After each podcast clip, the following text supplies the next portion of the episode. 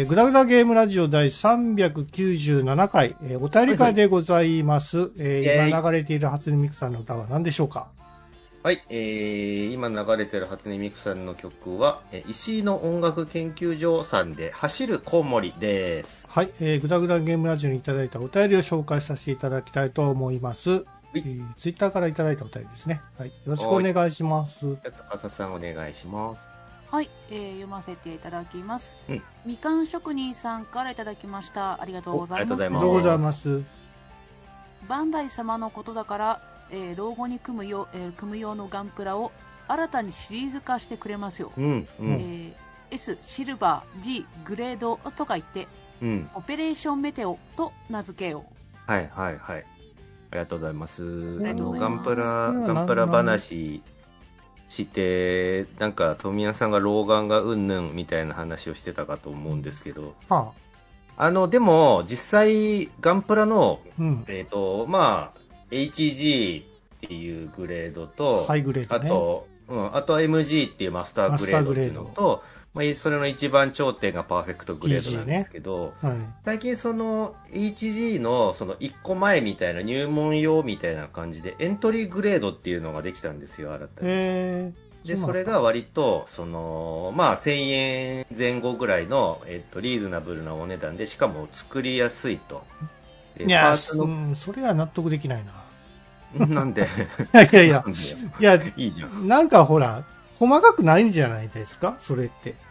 はい、ディテールがやっぱりそこまで MG と比べたらさ、リアルグレードと比べたらめちゃめちゃ細かいよ。あ、そうなんですか？うん。エントリーグレードはあの、色プラになってて、ちゃんと組むと、その、本来の設定通りのカラーになるようにしつつ、組み立ての簡単さも追求してるから、あの、うん、ニッパーとかいらないんですよ。手でプチプチって外せる、まあまあ、最近流行りですよね、それ。うん。うん、で、俺、そのエントリーグレードの、まあ、プロポーションもすごくいいんだけど、はあ、あの、一点すごいな、あ、これちょっと割とガンプラ界で初の試みだぞって思ってるのが、はい。あの、ガンプラ、えっと、ガンダム。ガンダムって、目の周りが黒いじゃないですか。まあ、影になってるっていうか、その影の中に目が光ってるみたいな描写がされてるじゃん。その、ヘルメットのひさしの奥に黒いスペースがあって、そこに目が光ってるっていう感じ、ね、そうですね。それを今までは、まあ、えっと、今までのガンプラだと、えっと、まあ、旧キットだとその黒いところをちゃんと塗る、えっと、艶消しの黒でちゃんと目の周りを黒く塗るみたいなことで、暗闇で目が光ってるみたいなのを再現してたし、最近のキットだとその、えと、光る目の色、緑とか黄色とかの周りに、えと、黒が貼っついてるシールを、その黒ごと貼ることで、えと、その黒い中に目が光ってますっていうのを表現してたんだけど、そうですね。このエントリーグレードは黒い部分が実際に、えっ、と、まあ、穴として何もないんですよ。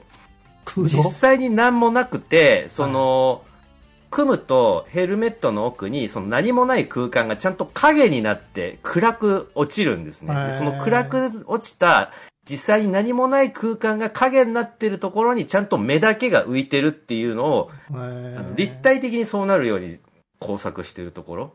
それが割とすごい試みだなと思ってて、あと、何よりその、立体にシールを貼るっていう僕の嫌いな苦行からも解き放たれたので、そこは嬉しいなって思ってますね。あの、カメラアイのところにもシール貼らなきゃいけない時あるじゃないですか。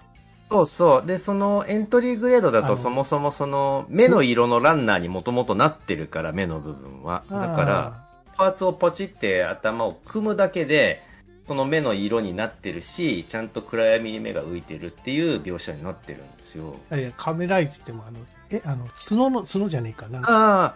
頭のトサカの、そうそうそう。あの前と後ろのね。メインカメラね。あれ貼るのすごくね、苦手なんですよ、僕。うん、うん。奥まってるからね。あの、ちっちゃい、もうほんの1ミリか2ミリぐらいのサイズの台形を貼っていかないといけないから。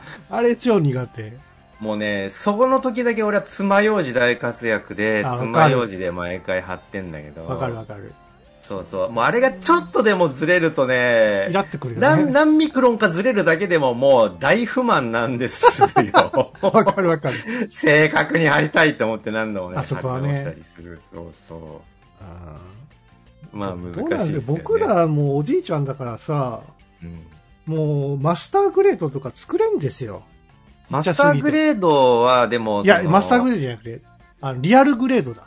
リアルグレードね。リアルグレードしんどいね。うん、その、144分の1のスケール感の中に マスターグレード並みのギミックを仕込んでるから、パーツが細けーんですよ、そもそもね。そうなんですよ。最近ね、ねちょっと欲しいね、ガンプラ、ジオング。はい。リアルグレードのジオングが欲しくてさ。超かっこいいよ。あれかっこいいよね。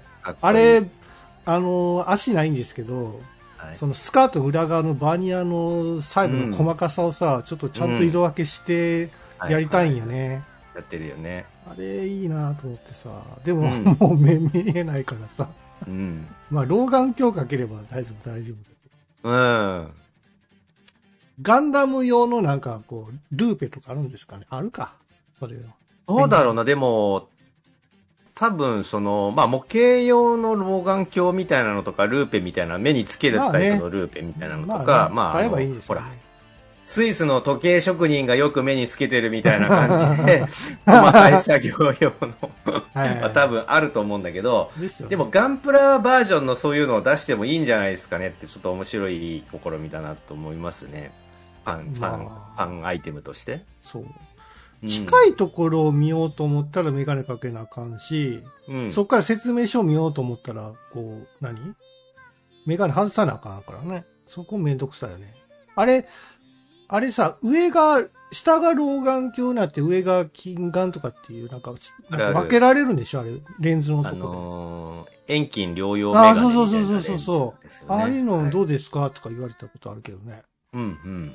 まあ、それ言ってもな、運転とかするとちょっと危ないしな、と。うん、そうね。まあまあ、でも、まあ、その手手元の細かい作業をするときだけかけるとかにすればいいんじゃない？まあね。うん、うんはいはい。はい。はい、ありがとうございます。ますはい、えー、続きまして、うん、ヘビリ、えー、ヘビリオさんからいただきました。ありがとうございます。ありがとうございます。シールのコレクションといえば、アイマスの桃子パイセンの趣味ですよね。はいはいパイセンももう長いことロリやってるんで、いつの世代の流行なのか、ちょっとわかりかねますが。はいはい、ありがとうございます。まあ、桃子先輩ね。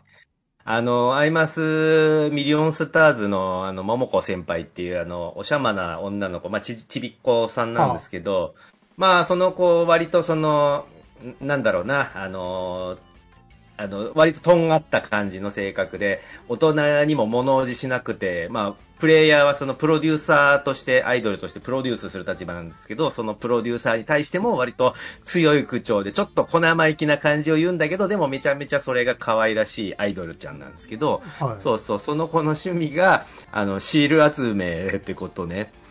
あの、前回シールシール集める文化あったよね、みたいな話をしたかと思うんですが、な今の子たちはどうなんだろうね。シール集め、シール帳みたいなのの文化がまだ続いてはいるんですかね。どうだろう、司さん、そういうの。どうなんですかね。どうなんすかね。若い子が近くにいない。そうだよね。なんかでもたまにその子供向け雑誌とかでもそのシールがついてたり、うん、付録でシールとかついてたり。昔あったけ？ど、今どうなんですかね？ない、ないような気がするけどな、そあと、子供向け映画とかの入場者特典でシールっていうかステッカーみたいなのくれたりするから、まあ、なくもないんじゃないかなと思いますけどね。でも最近のね、うん、だから、その、小学生向けのそういうコミック雑誌とかって結構シールとかじゃなくて、うん、なんかこう、おませな感じの付録とかついてますね。そうそうそう、そうだよね。やっぱ大人になりたい背伸びしたいでしょうね、女の子は特にね。精神的な。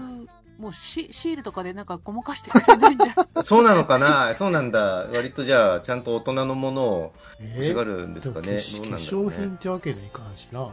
あ、でも、なんか、あの、それに近いものみたいなものはなんか、付録として、えー、うん、うん、挟んであったり。なるほど。なんかその、疑似、疑似、疑似アクセサリーとか疑似コスメみたいな、そんな感じのポジションのもの？なるほど。そういう時代なのね。うん。はい、ありがとうございます。はい、えー、続きまして、君彦さんからいただきました。ありがとうございます。うんうん、ありがとうございます。チョコをつけて食べるお菓子を検索するも、ヤンヤンつけ棒がほとんどで、他はヌテラくらいしか出てこないが、さすがに子供の頃にヌテラは食べてないな。ヌテラはあれですよね、洋物のやつだよね。あの、なんだ？普通にパンに塗って、あの、やる、塗るみたいなボトルの、あの、アメリカ、アメリカじゃねえのかな？なんか洋物のボトルに入ってるようなイメージのやつだよね、確かああ、はいはいはい。これはスーパーに売ってないでしょ。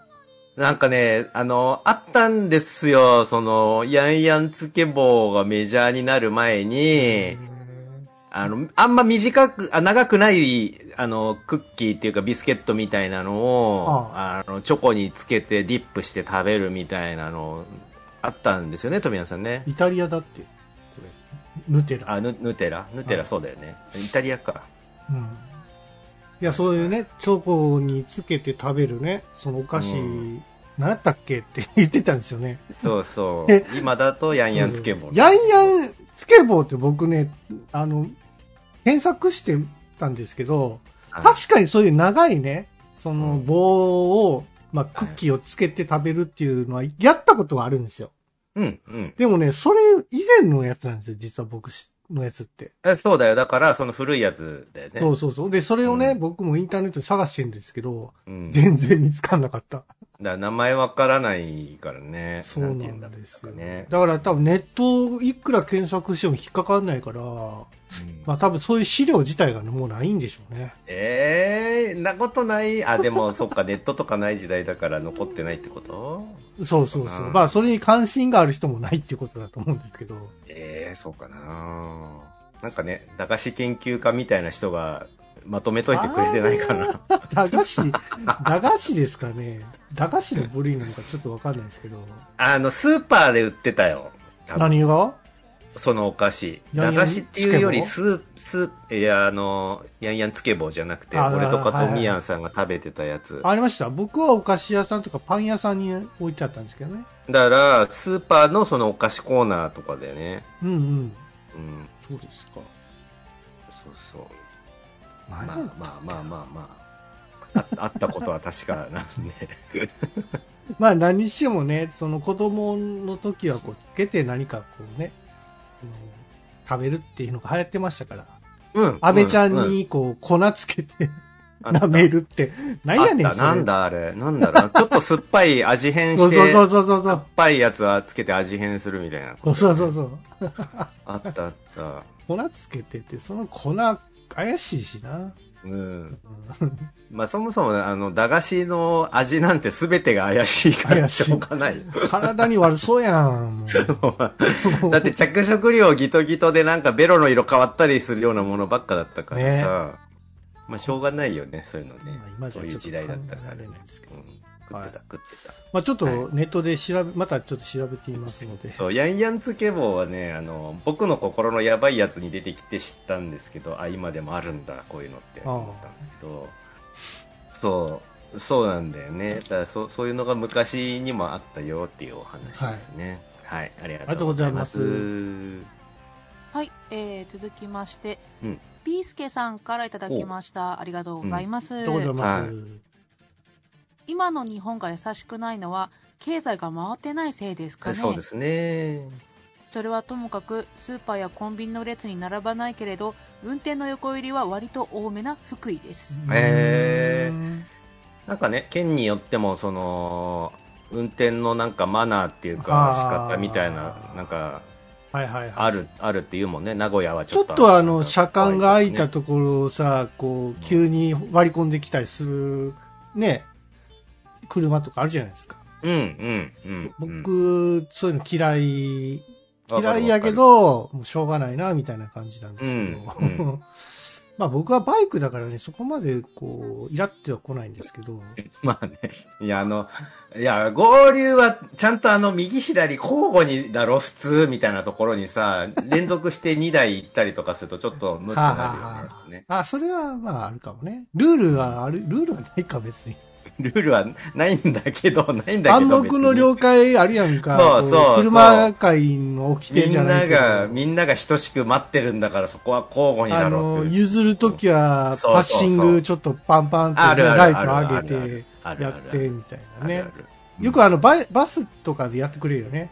うん。あの、僕が右折するときに手前にバスが行ってたら、じゃあ先に通れ、みたいな感じで、そうそうそうそう。ライトパンパンってこうつけてくれて、ね、あるね。あるあれって、あれって普通に、あの、パンパンって光光らせるじゃん、うん、2回ぐらい。うんうん、あれって、あのー、あれ？ライトのつまみを2回クリクリってやってるってこと？いや、車？車はちょっとわかんないですけども。そのあれって、あの、あの何？上に上げる、上の、ほら、あの、アップライト、アップライトっていうんですか？あれ。はい、はい、できる。上向けのやつね。できるでしょ？できる。できる。あれってさ、僕の車だとさ、三菱なんだけど、はい、はい。なんかレバーの先っちょにつまみがついてて、そのつまみがライトなのよ。だから、はあ、あの、よく合図で、取っていいよ、あの、狭い道だからお前先に取っていいよ、みたいな時にさ、向かい合わせで、ポンポンってライト2回やってくれるじゃん、ピカピカって。うんうん、やるね。あれ、僕がやろうとすると、そのつまみを、つまみの先のレバー、回るやつを、うん、あの、巻いて戻して巻いて戻してっていうのを早いタイミングでチカチカってやんないといけないから難しい。はいはいはい、戻らないのか。それをみんなやってるのかって思って。あれ、昔僕が車乗ってた時はね、戻ったような気がするんだよな。あ、自動で？そうなんだ。まあ自動っていうかなんか変な、うん、そう。切り替えじゃなかったような気がする。自動で戻っちゃダメじゃない？ライト。あれ？俺どうやってたんやったっけ？ライト戻っちゃダメでしょ。どうやってたっけ？パッシングやろうな、あれ。あ、パッシング、パッシングってどうや、あね、本当はあの、サンデードライバーで申し訳ないんだけど、パッシングってどうやってるの？皆さん。どうやってんですかね？あれ、パッシング用ってなかったっけ？パッシング用のも、なんかあるのか、どっかに。あると思いますけど。あ、そうなんだ。僕、それ全然知らなかった。昔のやつってどうやってたかな？思い出せないな。ええー、あと、本をさ、うん、あの、短い本用のボタンってあるんでしょ？あ、あの、あの、プって鳴らすそうそうそうそう。あ、あれも、あれ何？あの、押す、押す手加減じゃないんだ。うん。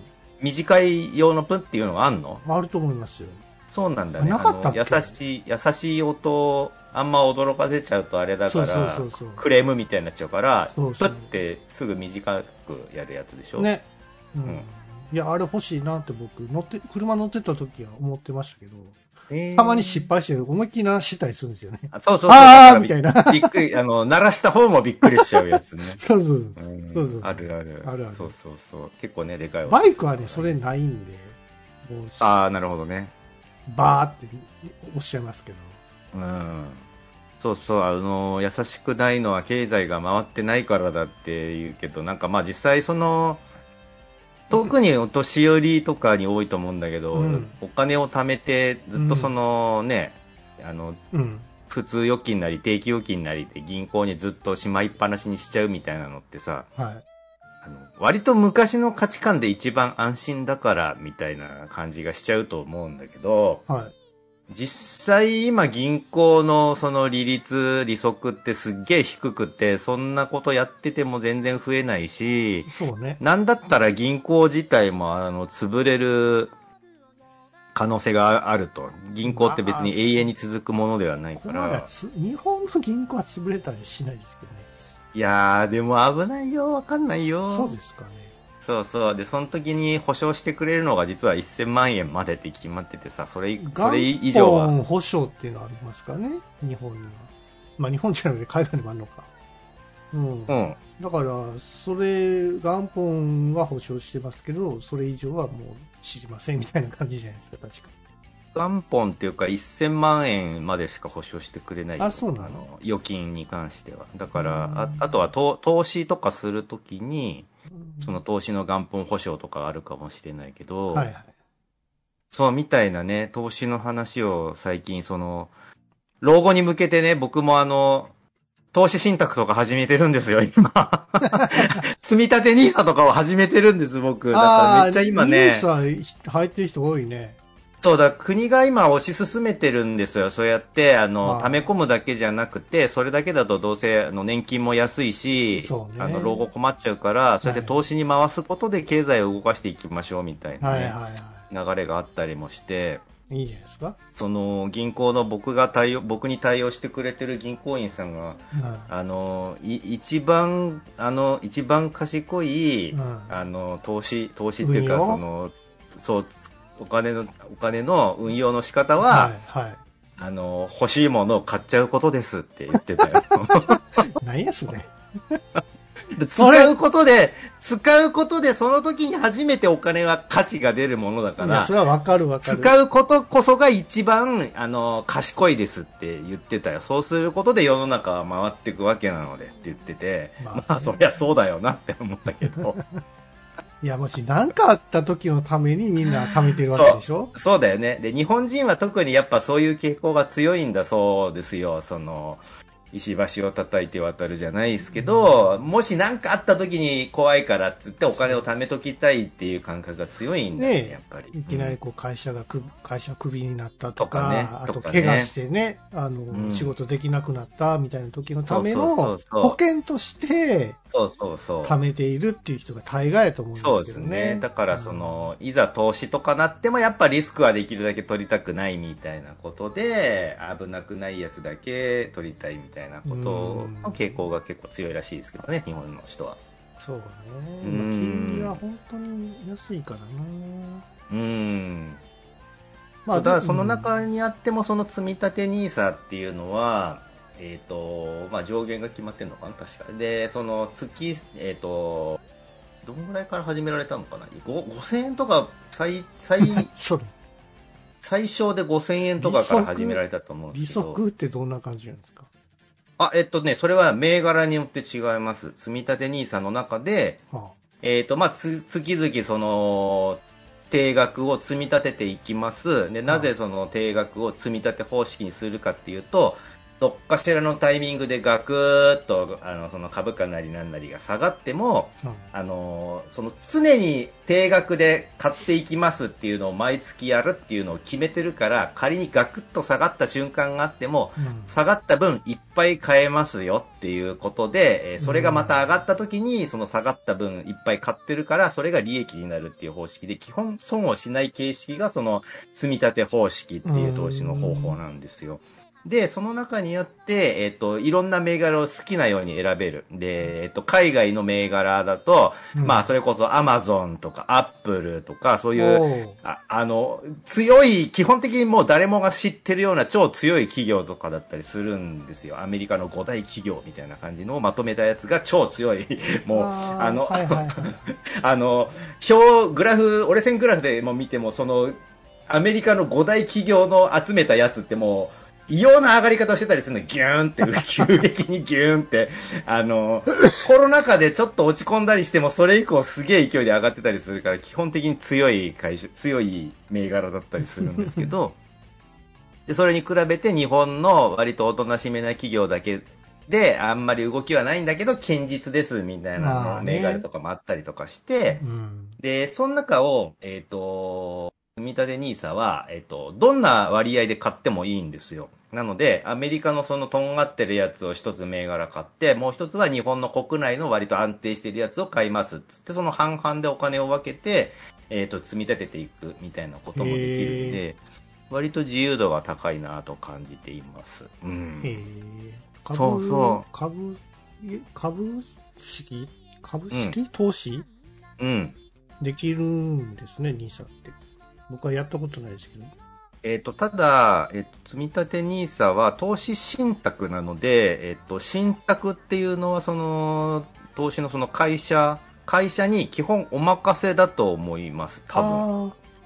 なので、自分でその株を、俺この株、あ今度は、あの、なんとかの新製品が出たから、ここの会社が上がるから、ここの株買おう、みたいなのは、まあ、できない、ね、えー、積立 NISA とはまた別に勝手に自分で買うっていうことになって、はい、積立 NISA には含まれない。その分、積立 NISA のいいところは、えー、は儲けた、儲けたぞっていう、その、ずっと積み立ててきて、それがどんどん利益を生んで膨らんだ、で、儲けが入ってきましたっていう、その儲けに、普通の株式投資だと、うん、あの税金で持ってかれるんですよ。20%かな？結構な額持ってかれるんですけど、まあね、積立 NISA のいいところは税金がかからないんですよ。なるほどね。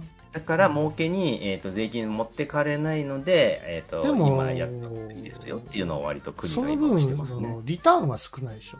そのそう、リターンは少ない。普通の株式投資でや一般でやるよりも、まあ、そうです、うん。安全ではあるけども、リターン少ないからね。そうそう、えっ、ー、とそこが問題ですよね。上限が制限されてて、積立 NISA は、あ、来年からなんかシステム変わるって言ったな。えっ、ー、と、変わるらしいんだけど、現時点での積立 NISA は、うん、えっ、ー、と、年で、年間40万円までしか積み立てられないと。だから、月計算すると、多くて3万ちょいまで。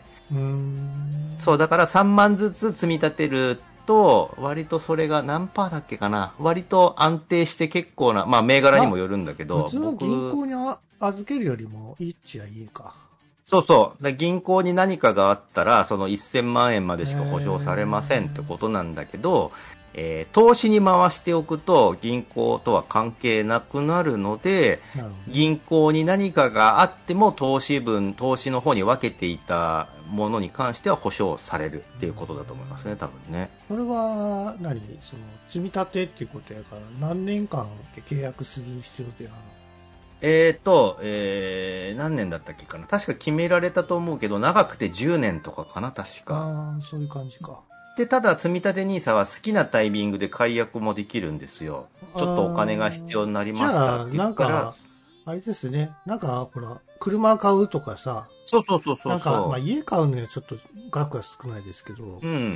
まあちょっとしたもの、大きいもの買おうと思ったら、それで貯めてもいいわけか。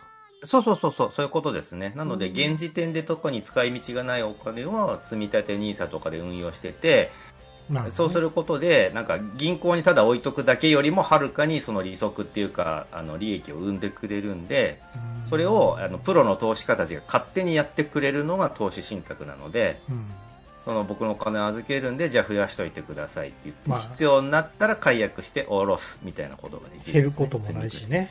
そうそうそうそう。いいっていうのをね、やり始めましたおじさんだからね、もうね、やっとかないと、老後お金が増えないから、もうしょうがないからね。はい、だって、あなたは別よ、あれでしょ、雇用保険っていうか、あの、入るでしょ、年金。だって年金もさ、スズメの涙ですよ、どうせ、多分。まあ、あなたの取り分はこんだけですよって毎回送られてきますけど。そうそうそうそう俺、この額では生活できんなっていう額ですよ。うん、そう。あと、その、貯蓄に関してもさ、こんだけお金持ってますって言ってても、結局国にさ、あの、持ってかれちゃうから、その税金対策もしたいんですよね、正直言うと。はいはいはい。もう理由もなく国がガンガンガンガン持ってくからさ、なんかその、ただ生きてるだけで金が持ってかれちゃうのも嫌なんですよ、僕正直。できるだけ国に、まあね、税金のおかげでいろいろ潤うのはわかるし、いろいろ便利になるのもわかるんだけど、にしてもなんか一方的に持っていきすぎじゃないですかねって俺は思うんで、特にだ、だ、あの、独身男性の俺ぐらいの年の税金持ってかれ率異常だなって俺は思ってるんで。まあ、その、不公平では、その健康である人はさ、確かに不公平って思うけど。わかるよ。でも誰かの役に立ってると思ったら、そうそう、そうなんですよ。ええかなって思うけどた、ただ、その、預けた血税がなんか不正利用されてるニュースとかも見ると 腹また煮えくり返るんです、僕。まあね。まあね。それはひどいよなって思う時あるよね。そう。でも、悪い奴はなくならないかしな。まあね。うん、そうそう。ほら、この前、あの、何だっけ、声優さんが何か、あの、国のなん消費税かなんかをこう、納めないといけないって言ってたから、それでなんかいろいろ、インターネットでね、取り上げられてましたけど、うんうん、個人事業主の、そうそうそうそう、そうだね。はい、はい、なんだっけ、名前忘れちゃった。え えー、それでなんかいろいろありましたけど。えっ、ー、と、インボイス制？度ああ、そうそうそう、インボイス制度ね。はいはいはいうん、そうそうそう。今まではこう、消費税は自分のところでもらっても問題なくやれてたんやけど、これからは低所得者、年間1000万以下の人でもちゃんと申請しないといけませんよみたいな感じだったんでしょ、うんうん、じゃあそれじゃやっていけんわみたいなことになっててそうですよね。どうすんねみたいなことですよね。うん。特にやっぱねその声優さんとかは一人一人が個人事業主であるわけでね、そこにフリーランスの人ってちょっとそれ大変やなって思うんですよねらしいですね、うん、いやからちょっと厳しくなるから僕もちょっと貯めていこうかな。ああ貯めていきましょう。投資していきましょう。はい。みんなで幸せになりましょう。幸せになれるの貯めて。お金あると幸せになれるだろう普通。それは老人の考え方ちゃうんか。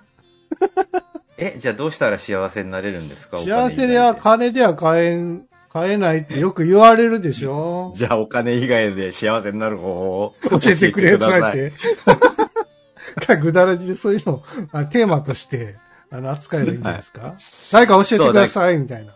結局僕その、まあ旅行行くんでも、はい、何か買うんでも物欲をね、うん、満たすんでも、はい、美味しいものを食べるんでも、うん、僕、割といろんなことで幸せを感じれるんですけど、どれにもお金が必要なんですよね、僕の幸せって。そうですね。だから結果お金を増やすことが幸せにつながるんだなそういうことですか。うん。はい。お金をかく、お金かからん幸せを見つけてくれればいいんじゃないですかね。いや、うん、まあいいけどさ、いいけどさ、はい。うん。はい、まあ、まあまあ、うん、いいじゃない。お金いるよ、今の日本は。どうしたってね。ありがとうございます。ありがとうございます。優しい、優しくないの話なのに結局お金が必要って話になっちゃった。はい。じゃあ次のお便りお願いします。はい、えー、続きまして、生草坊主さんからいただきました。うん、ありがとうございます。ありがとうございます。はい。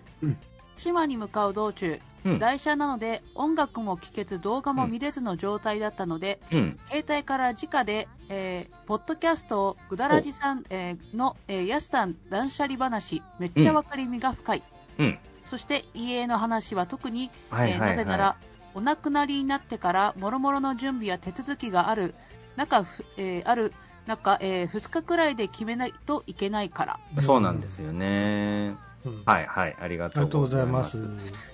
えっ、ー、と、なんか僕の、あの、父親が亡くなった時の確か家の話を前回かな、したと思うんですけど、で、その後ちょっとね、生草さんとも僕、ツイッター上でその家話みたいな、あと生草さんがしてたのを僕がリプして、うんはい、そのあたりのお話もちょっとしてたんだけど、うん、あの、親の家ってないよねっていう話をしてて、はいなかなかその用意してないよねって話をしたんですよ。親の。ああ、そうね。亡くなった時の家用の写真。あのー、写真は、なんかやっぱりアルバム探して、そこからやっぱりね、あの、これ使おうみたいな感じでみんな家族で決めたりするじゃないですか。そう、そう、それを俺もやったんですけど、父が亡くなった時に、写真まあ、でもそのいい写真っていうのがなくてさ、そうそう。だから、あの、かといって、生きてる間に家用の写真撮っとこうぜって言えないじゃん。親父。家用の写真撮っとこうぜって言えないじゃん。失礼やな。言えないから、生草さんが言ってたのは、その、それとなく家族旅行とかの時に集合写真みたいなのを1枚撮っとくといいですよっていうのを言っててくれて、アドバイスとして。ああ、それすげえいい方法だなと思ってて、そうそう、ただ、僕の父の場合はそれが、あの、旅行先の、あの、たまたまその、宴会みたいなのをしてる酔っ払ってる時の写真だったんで、顔を赤くして浴衣着てる写真になっちゃったんだけど、でも、でもそれが、あの、昨今のね、写真屋さんの、あのね、フォトショップの、それこそ写真屋さんの、あの、レタッチ能力で、ちゃんとその、黒いスーツを着てネクタイ締めて顔もちゃんと普通になってる状態のあの、どこに出してもおかしくない家にちゃんとレタッチされて出てきたから、はい、おお最近のレタッチ力すごいねって思ったんですけど。まあ、いこれからはもう AI でやってくれるんじゃないですか、その辺は。AI でだそっくりな顔ができるならいいよ、その、あの、亡くなった人の。うん、できると思いますよ。できんのかな？なんやったらもう、なんやったら言葉だけでうまいこと、なんか、作ってくれるとか、そんなわけないか。やっぱりちゃんと、まあ、あのー、写真ないとダメか。ご本人に似せるんだったら、ご本人の写真がどの道必要だと思うんで、餌として食わせる用のど、どっちみち必要にはなると思いますよ。で、そういう写真を、あの、もう僕とかもそうなんだけど、まあ、オタクは特に自撮りってしないんですよね、基本。そうね。自分の顔を撮っとくっていう風習をまずしたくなくて、あの、ね、旅行とか行っても風景の写真は撮るけど、そこに自分を写したくないんですよ、実は。まあ、それやし、あの、ほら、全部スマホで撮ってるじゃないですか。そうですね。だからパスワード、俺しか知らんから。うん。だから、あの、ほら、昔やったらアルバムとか開いたらさ、うん、あの、ね、紙であるからさ、撮ったプリントされたやつがあるからいいんですけど、うん、今デジタルで、その、自分の、自分で管理してるもんやから、うん。あの、インターネットに自分のね、顔とか晒してる人は別やけど、うん。大概の人はもう自分でね、あの、デジタルで持ってるけども、パスワードがあるから、はい、やっぱ見れないんですよ、他の人が。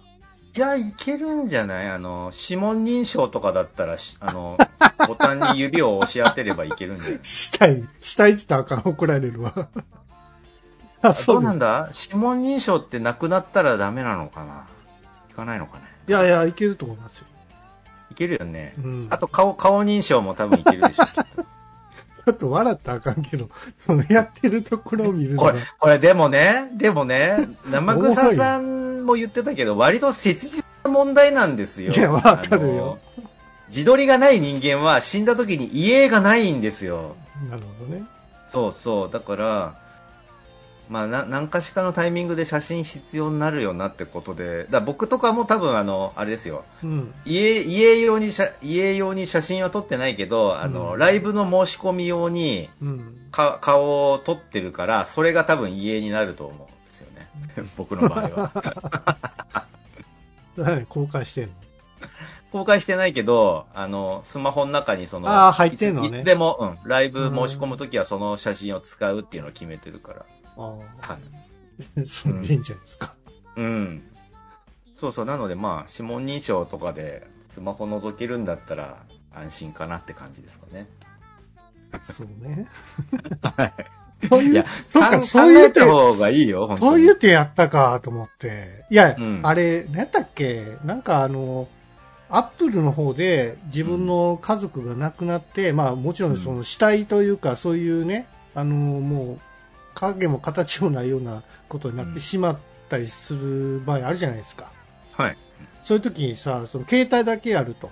うん。でも携帯開くにはやっぱりパスワード必要やから、そうだね。その辺はそのアプリでなんとかならへんかっていう訴訟がなんかあったような気がするんだよね。ああ、家族が開けられないみたいな。そうそうそうそう、そういうの。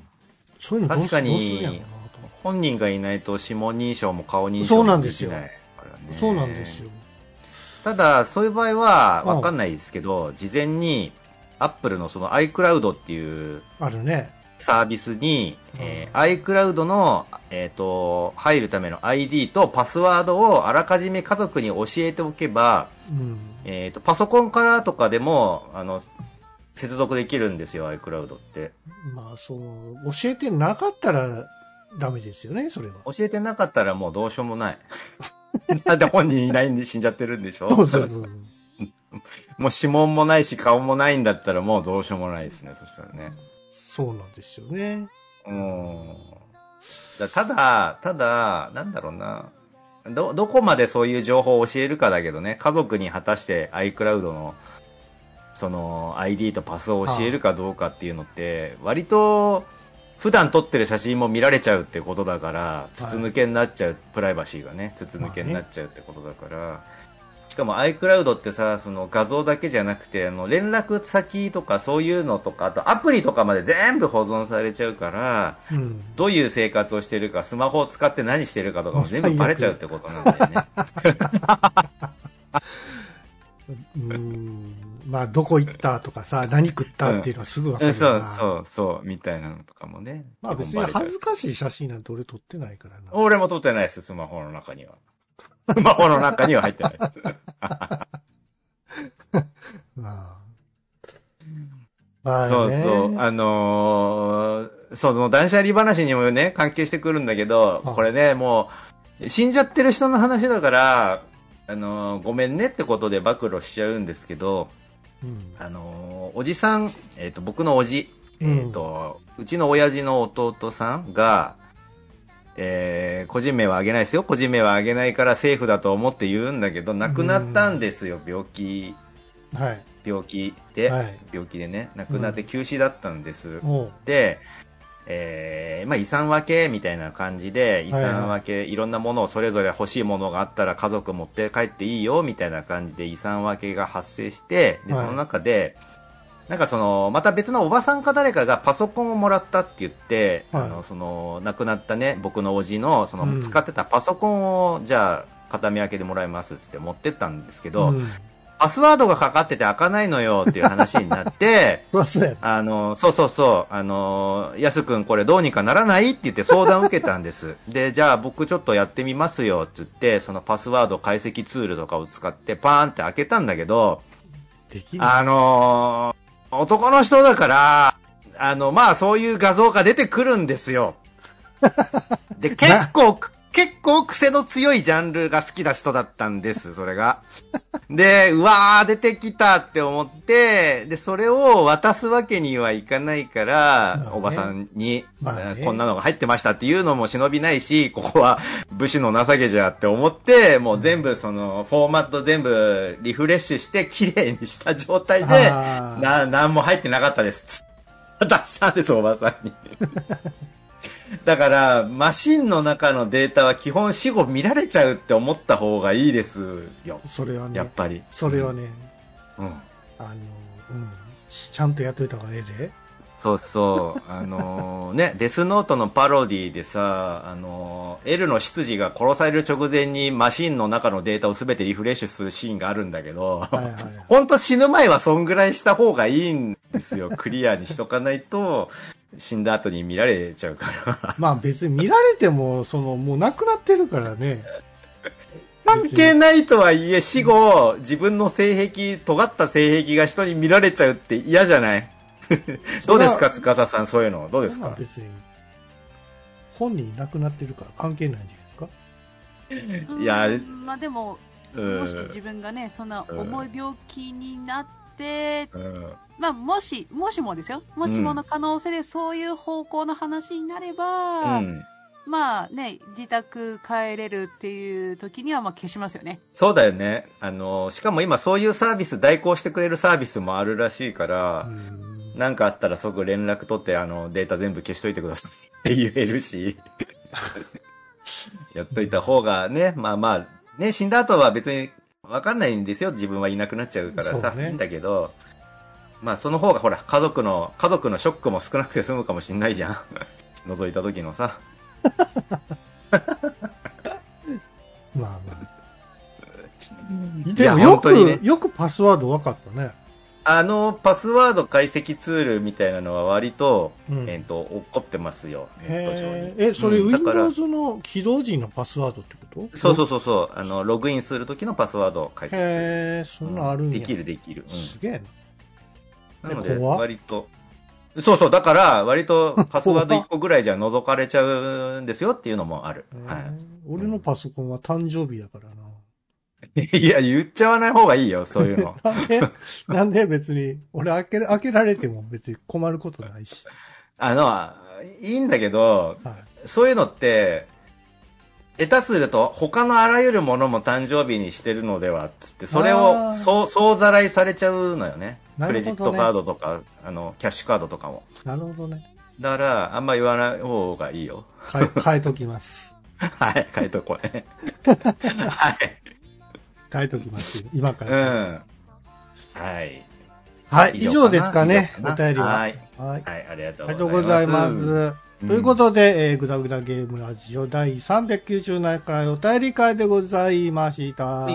はい。ということで、うん、そうですね、えー、っと、何の話しようと思ってたんだっけ？ああ、はいはいはい。ちょっと今お腹減ったんで、これから、そうめんを、うん。えー、なんかそうめんっていっぱいあって、僕の中でいろんなそうめんを試した結果、うん、結局、三輪そうめんに落ち着いたと思っております。富谷と。そうめんもさ、あの、イボの糸とか割と銘柄があってさ、高いのだと美味しいって言うけど。みたいっすよ。美味しいの？高いそうめん。100均で売ってるそうめんよりも、やっぱりちゃんとしためっちゃ高いやつとかめっちゃうまいらしい。本当？そう、すげえテンションが上がるほど うまいの？そんなにめっちゃじゃなくて、あの、喉に引っかからないぐらい、さらさらとこう流れるらしいね。喉越しがいい。そうそうそうそうそう。なるほどな、ね、僕はあの、そうめんのつゆとかもさ、いっぱい出てますけどね。ある、あるね。あるね。こだわって。ありますね。あの、買ったり。あとその、つゆに生姜とか入れたりね。わかる、わかる。美味しいですね。やっぱ暑い時にあの、冷たいそうめん食うのが一番いいですね。はいはいはい。食欲もないし、いい時ね。はい。はい。えっ、ー、と、そうめんに入ってるピンクの麺がもらえると テンションが上がるやつと。子供かよ。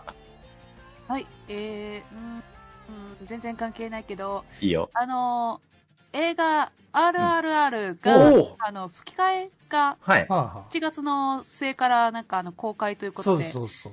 見てみようかなと思う井上司でした。CV 誰だっけ、杉田さんだっけ？そうですね、杉田さんと日野さんですね。お強い。はい。